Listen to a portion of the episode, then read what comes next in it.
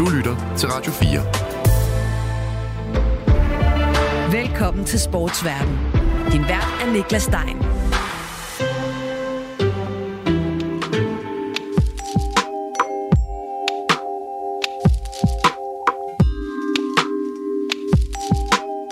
Kapitalismen har fodboldverdenen godt knudet i sin hulehånd, men i tysk fodbold, der har den alligevel lidt mere trænge vilkår. Det har vi lige set udfolde sig på de tyske fodboldstadioner, hvor legetøjsbiler, chokolademønter og tennisbolde endte med at stoppe en milliardinvestering i tysk fodbold. Was für ein Coup die Fußballfans haben in den Stadien sich offenbar spektakulär gegen die deutsche Fußballliga durchgesetzt. Måske meget romantisk for den tyske fodboldsjæl, men er det nu virkelig en god ting i et europæisk fodboldlandskab, der drives af den engelske Premier League som et lokomotiv, der er i gang med at stikke af fra alle andre? Ist das aber auch gut für die Vereine, Jana Wochnik? Ja, det skal jeg i dag spørge ham her om. Jeg hedder Sture Sandø. Jeg er journalist, og øh, ikke helt uvæsentligt i den her sammenhæng har jeg også en bachelor i tysk fra Københavns Universitet. Sture er vært på Bold.dk-podcasten Ren Bold, og foruden det en af dem herhjemme, der ved mest om den tyske fanscene, og hyppigt kommer på de tyske stadioner. Så det skal han tage os med ombord i. Og senere skal vi også møde en af dem, der for alvor var tæt på den her historie i kraft af sin position som præsident for en tysk fodboldklub og medlem af bestyrelsen i det tyske fodboldforbund. Men ham vender vi tilbage til. This whole topic includes nearly 100 uh, questions which are lying between the lines. For først skal du have selve historien.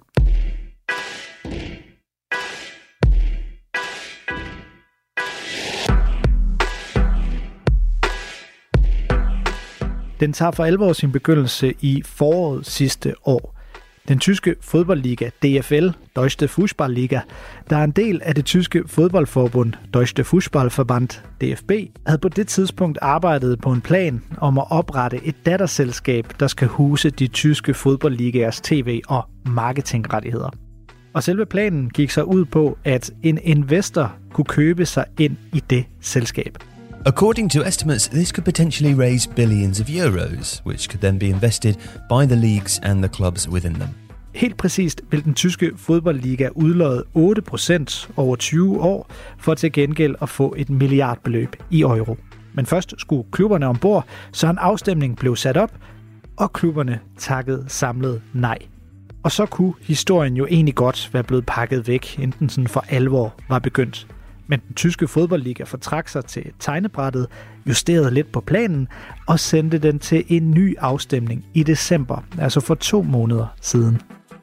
Og nu var planen pludselig blevet mere spiselig for klubberne. Blandt andet blev det skrevet ind i aftalen, at øh, spilletidspunkterne måtte ikke ændres. Øh, der stod også, at den tyske Supercup måtte ikke blive flyttet til udlandet, som vi har set andre lande gøre det, og flytte den til Saudi-Arabien for eksempel. 24 ud af 36 klubber stemte ja, det vil sige lige præcis de to tredjedele, som var det absolute minimum for, at aftalen kunne blive stemt igennem. Og så brød helvede løs.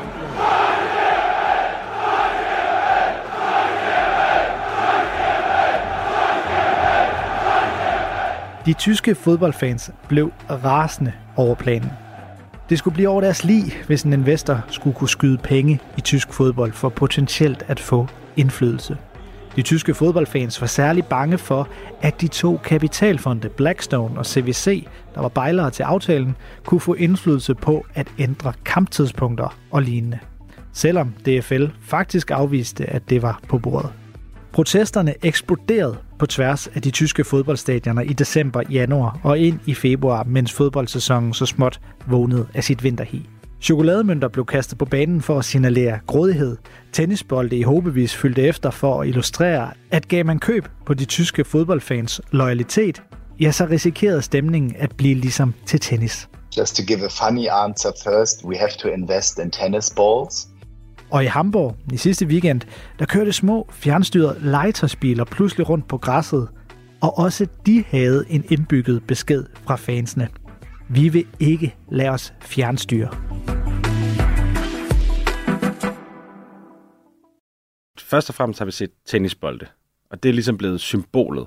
Men vi har også set afbrydelser i alle mulige andre former, kan man sige. Altså, det er ligesom om, at øh, de her protester er blevet også på en eller anden måde en øh, kreativitet, øh, måske ikke konkurrence, men i hvert fald en, øh, ja, en, en udtryksform, kan man sige, hvor at øh, de her tyske ultras har virkelig, virkelig tænkt kreativt og kommet med mange forskellige bud på, hvordan man egentlig kan afbryde en fodboldkamp. Og jeg tror også, at det ligesom er en del af pointen, at øh, det her med, at, at uanset hvor meget man prøver at dæmme op for enten det ene eller det andet, så viser de her ultras også, vi er så kreative, vi kan få det her afbrudt på alle mulige måder. Øh, det handler ikke kun om tennisbolde. Der er både blevet kastet øh, ja, i, i Leverkusen øh, har det været omkring øh, karnevalet her tidligere i februar. Jamen, der blev kastet karameller, fordi det er en ting, man gør der. Dortmunds fans har kastet chokoladeguldmønter ind. Øh, der er nogen, der har øh, kastet øh, fjernstyrede biler med røgbomber på. Øh, der har også været fjernstyrede fly, der har flået rundt ind over banen osv.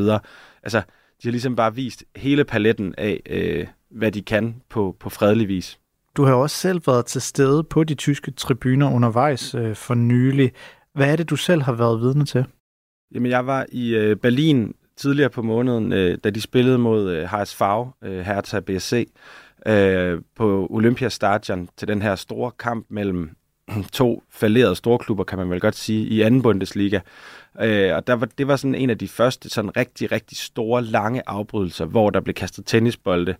Øh, og normalt så forbinder jeg sådan nogle afbrydelser med, at der bliver fyret vildt mange romerlys af på én gang, og så er der røg ind over banen, og så tager det nogle minutter, og så starter man op igen.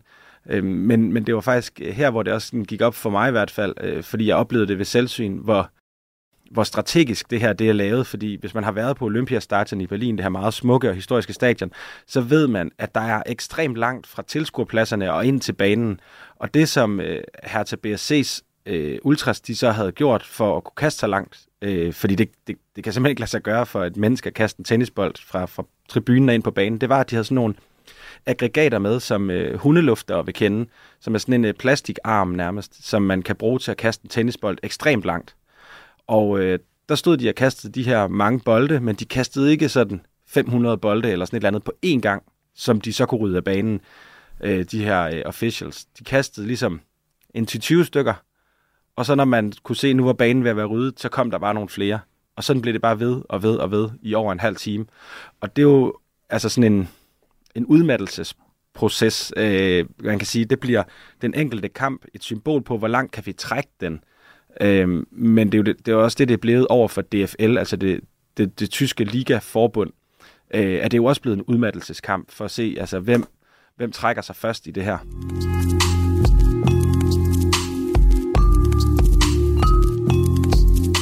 Det blev de magtfulde herrer i fodboldforbundet og fodboldligaen, der trak sig først. Selvom de altså mente, at de havde deres på det rene.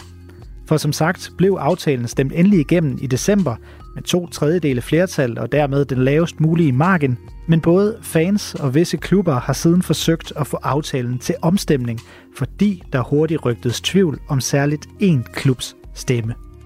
Afstemningen var anonym, men Hannover 696 direktør Martin Kent skulle angiveligt have stemt ja, mens Hannovers moderklub havde givet ham mandat til at stemme nej. Det mente både fans og klubber var at omgå den altid så omtalte 50 plus 1 regel, der dikterer, at moderklubberne eller foreningerne bag klubben altid skal have den sidste stemme. Og der er du blevet protesteret mod ham ved at, at have et portræt af ham med et, med et sigtekorn placeret ovenpå. Og øh, for nogle år siden, der blev det skrevet ind i, i, øh, i reglerne i Tyskland, i, altså ikke i fodboldloven, men i sådan, hvad skal man sige, sådan et, et cirkulære om, hvad der er tilladt på stadion, at øh, trusler mod enkeltpersoner, det skulle, det skulle afbryde kampene, hvis der, hvis der blev forholdt banner op med, med trusler. Øh, og så stod der for eksempel, hvis det er et, et, en person, der bliver afbildet med et sigtekorn, og øh, det, det virker jo meget logisk. Det virker også helt vanvittigt at, at true folk på den måde, for det er jo en trussel. Øh, men jeg tror bare, i den proces, der forregnede man sig en lille smule, fordi at man også på en eller anden måde spillede de her øh, meget engagerede fans et kort på hånden, som er, at nu ved de, at hvis de medbringer et, et billede af en person med et sigtekorn på, så bliver kampen afbrudt. Ellers så underminerer øh, dommerne jo der, de regler, der, der er blevet sat op. Så på den måde, så ved de, at hvis de medbringer bare en enkelt banner, hvor øh, der er sådan et symbol på, jamen så, så bliver kampen afbrudt, og så får de alt opmærksomheden. Det, der så også er interessant, det er, at øh, efter de så har haft nogle banner med Martin Kent på, øh, og det er jo vel at mærke klubbens egne fans, øh, der har gjort det, så bliver det øh, kampene afbrudt og så videre, og så tester de den lidt af, fordi at, at de, de, som sagt, så er de også ret kreative. Øh, og øh, den ene af de to øh, forretnings, øh, eller de mulige investorer, den ene var Blackstone, den anden er noget, der hedder CVC. Og Blackstone trak sig øh, først efter alle de her protester, og så var CVC tilbage, og dem vil øh, Hanovers fans også gerne lægge pres på. Og det gjorde de så ved at vise et, øh, et billede af Harry Potter med et sigtekorn på. Og så kan man sige, hvad, hvad har Harry Potter med tysk fodbold og CVC at gøre? Men det er fordi, at øh, chefen for CVC hedder Potter til efternavn.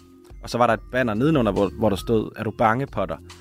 Og det er jo ligesom for at vise, at jamen, uanset hvor mange regler man stiller op og prøver at, at gardere sig imod de her ting, jamen, så kan du altid finde en løsning, som siger, jamen, du må ikke øh, gøre det mod enkeltpersoner, men er, er Harry Potter, det er jo en fiktiv person.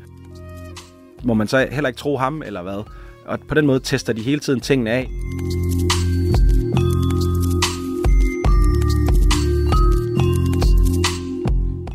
Men den tyske fodboldliga holdt fast, indtil den pludselig ikke gjorde det længere. Ad acta, abgebrochen, kein Deal. Die deutsche Fußballliga gibt ihren Plan auf, einen Investor ins Boot zu holen.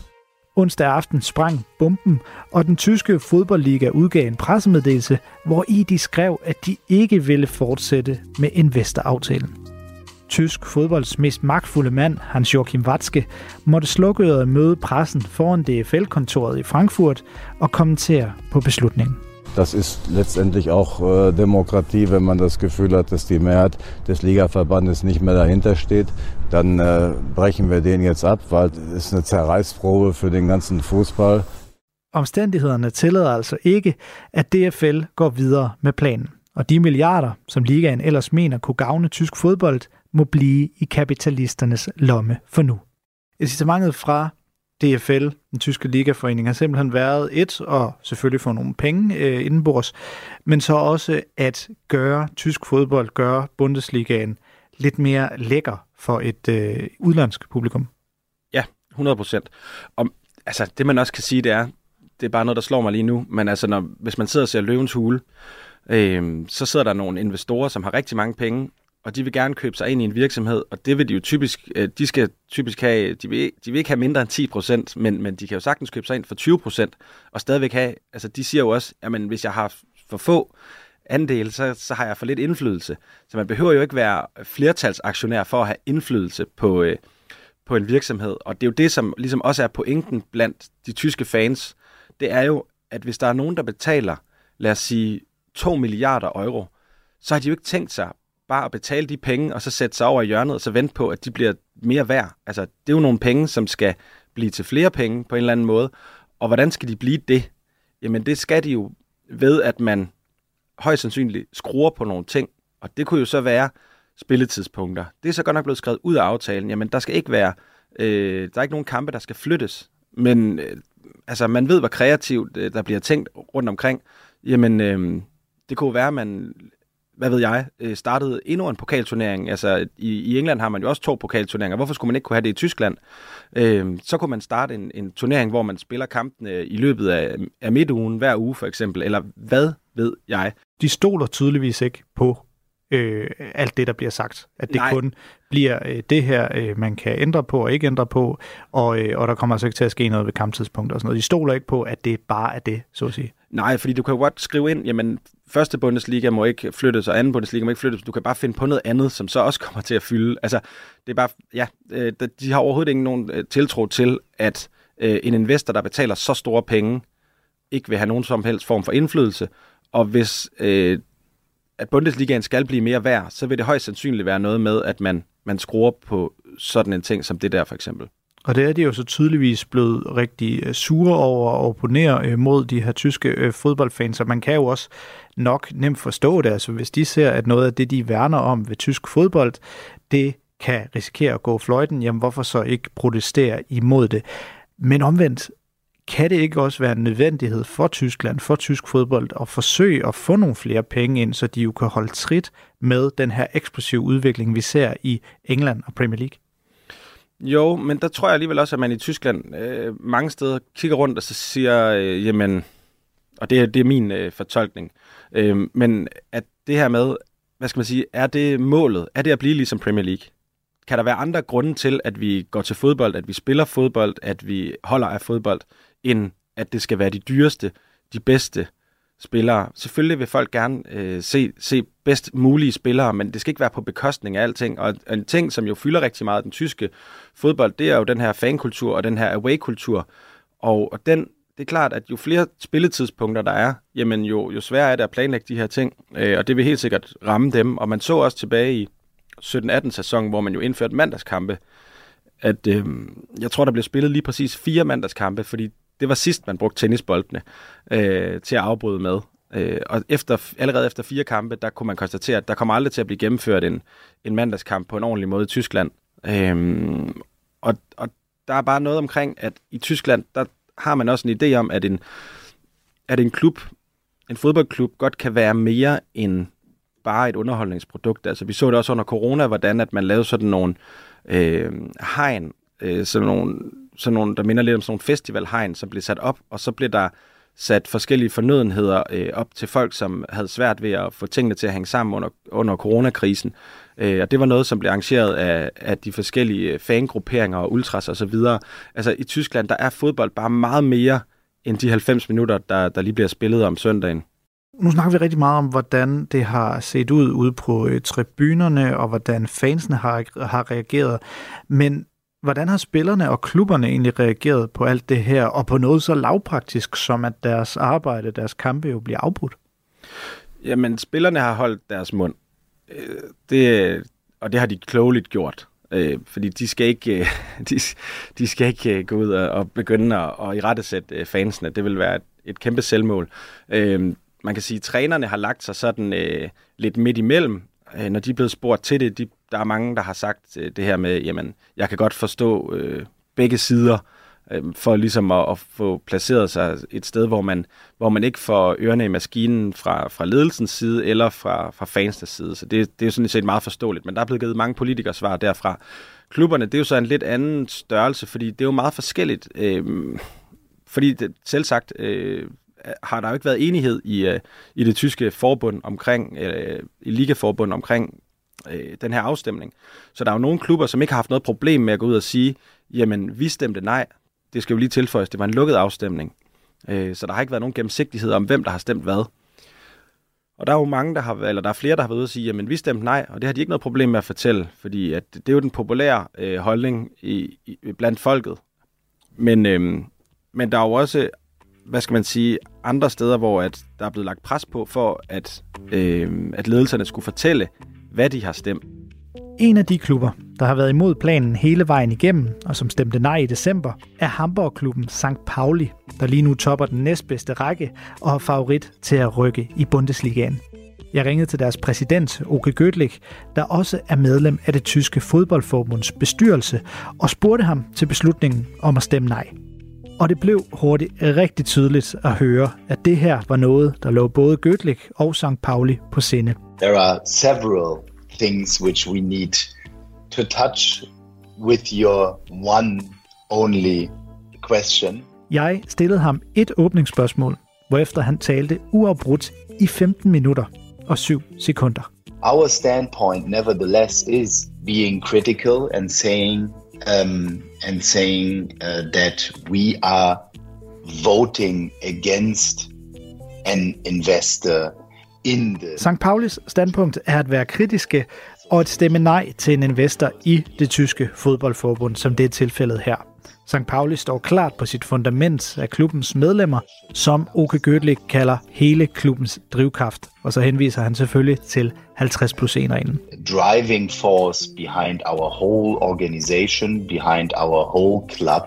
And this all leads to this very popular um, and popular discussed 50 plus 1 rule, which is always giving the membership driven part of any club or any club who has decided to put the professional football outside the member driven driven organization the overhead of voting rights on decisions.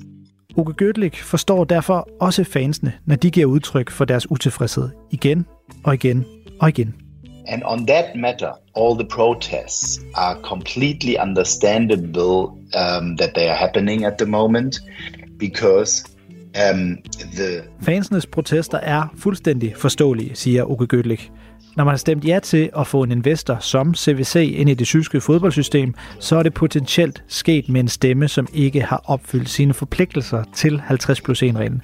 Og dermed henviser Uke Gödlik altså til den stemme, som Hannovers Martin Kent har givet. Not fulfilled a 50 plus 1 direction. And um, 50 plus 1 is a really important rule. I det hele taget er det næppe tilfældigt, at det lige er i Tyskland, man ser så voldsom modstand mod en vesterplan, som der faktisk findes lignende af i flere andre lande. Well, as has been done in other countries and by some clubs, notably Barcelona, the DFL would create a company to Forskellen er så bare, at den altså aldrig fik lov til at blive en realitet i Tyskland, hvor diskussionerne om, hvem fodbolden egentlig er til for, bare er mere præsent. And we have another competition issue um, which nearly all national leagues are facing the Danish league, the English league, the French league, the German league. Because when it comes to European football and UEFA competitions like Champions League, Conference League, Euro League. Der er et problem med de europæiske turneringer, og det er ikke kun et problem, der smitter af i Tyskland, men også i den danske liga og mange andre europæiske ligaer. De klubber, der opnår pladser i de største europæiske turneringer, de får så mange penge for det, at det skævvider konkurrencen i den hjemlige liga. Det er næsten altid de samme klubber, der spiller sig til alle de europæiske penge. Sådan er det jo, men man skal huske, at de nationale ligaer skal tage højde for sig selv og sine egne behov, og det siger Uke Götlik vel at mærke også fra sin position som en del af bestyrelsen i det tyske fodboldforbund. They are receiving lots of the European money and therefore they're having more money to spend also in the national leagues and therefore national leagues have an, have an issue. But the national leagues are the ones which are responsible for, in case of the German Football Association, 1 billion euros from 1.2 million euros overall. So my take, being also on the board of the German Football Association, is that I always have to remember the people that we are responsible for the national league, not the international part. But of course, there are lots of internationally Men de store tyske klubber, der spiller ude i Europa, de siger selvfølgelig, at de driver tysk fodbold fremad, når de spiller ude i Europa. Men der er altså en kløft mellem deres interesser og så de mindre klubbers interesser. Og derfor understreger Gødlik, at det er enormt vigtigt med transparente afstemninger, hvor alt er lagt åbent frem, og hvor strategierne, der kommer ud af det, er reguleret han er, siger han, stor fortaler for at regulere det europæiske fodboldmarked, og han er glad for, at der er direktører i det tyske fodboldforbund, der kæmper internt i UEFA-systemet for ting som financial fair play og generelt at sikre, at klubber ikke bruger flere penge, end de tjener. Market, and I'm really happy that we have um, chairmen um, or managing directors, sorry, managing directors in the German Football Association which are really taking a stand on fighting within the UEFA for regulations when it comes to financial fair plays, when it comes to when it comes to potential salary or squad costs um, and a kind of um, cap on those when it comes to um, um when it comes to um, you are um, investing more than you are um, having as an income and to find a financial balance on it. Because this is really important to know. Nu kommer vi hurtigt ud af en tangent, men jeg tror, vi har fået understreget, at det her for nogle tyske fodboldfolk ikke blot handler om en partnerskabsaftale eller en investeringsmulighed. Det er i virkeligheden hele det tyske fodboldsystem, der er på spil i det her. Og det kan man jo så være enig eller uenig i. Det er overhovedet ikke overraskende, fordi St. Pauli er jo en, en klub, som værner rigtig meget om, om blandt andet 50 plus 1, men også om alle mulige andre værdier, og som ikke går op i, øh, ej, det lyder forkert at sige, de ikke går op i at, at vinde om søndagen, men der, der er bare ting, der er vigtigere end at, øh, at kunne købe den allerbedste spiller i morgen i hvert fald. Sådan vil jeg sige det. Øh, så det er overhovedet ikke overraskende, at en klub som St. Pauli er, er ude og, og melde sådan der ud. Øh, Køllen har også været meget klar i mailet, øh, Øhm, og sådan er der ja, hele vejen rundt øh, forskellige klubber, der har, der har ligesom også positioneret sig, øh, kan man sige. Men, men det, som jeg også synes er værd at hæfte sig ved, det er den splittelse, som det har skabt i hele altså Tyskland, vil jeg næsten sige på den måde, at det er jo en sportsgren, som fylder ekstremt meget, og det er jo nogle klubber, som har enormt mange medlemmer, altså mange tusind medlemmer. Øhm, det er ikke, fordi jeg sidder med alle tallene lige nu, men jeg har tilfældigvis lige skrevet noget om, om her til BSC, og jeg ved, de har over 50.000 medlemmer. Øh, det er jo ikke så mange foreninger herhjemme. Jeg ved også at der bor mange flere mennesker i Tyskland, men man skal bare huske, at der er rigtig mange mennesker, der er engageret i de her fodboldklubber på en helt anden måde, end vi er engageret i vores fodboldklubber i Danmark. Abstimmung über einen Investor, einen potenziellen Investor für die DFL und das Abstimmungsergebnis ist dafür. Ja, dafür. Man ist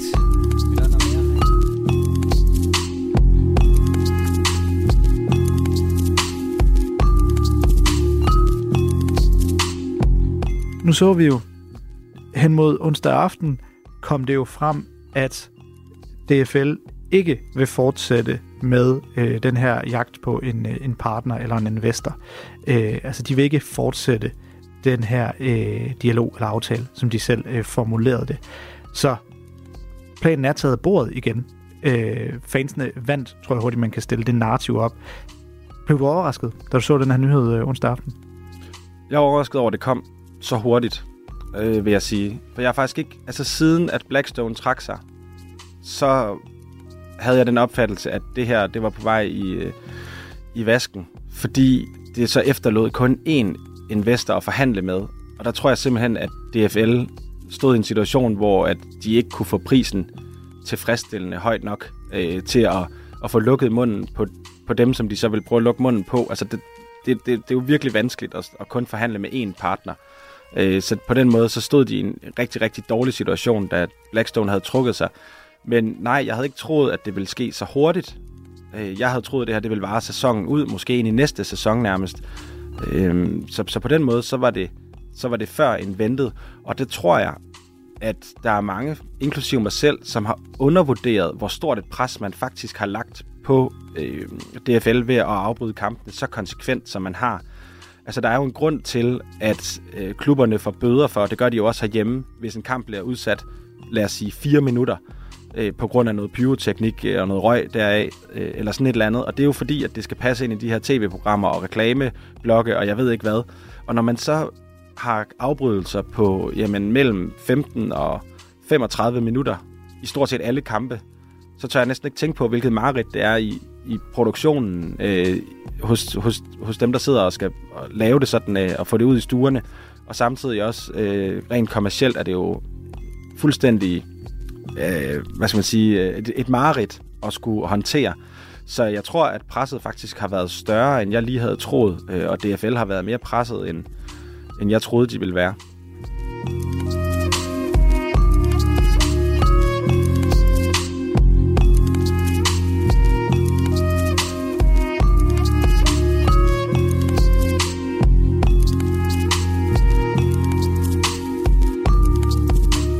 Du har lyttet til Sportsverden på Radio 4.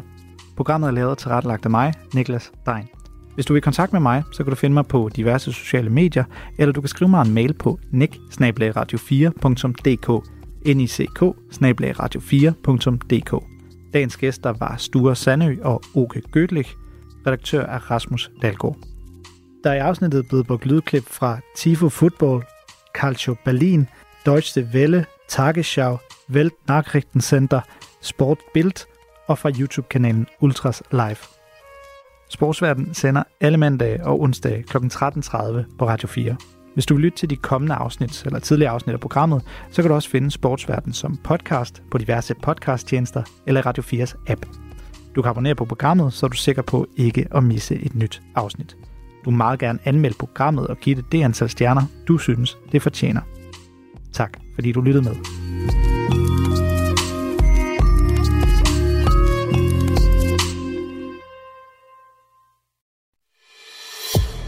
Har lyttet til en podcast fra Radio 4. Find flere episoder i vores app, eller der, hvor du lytter til podcast.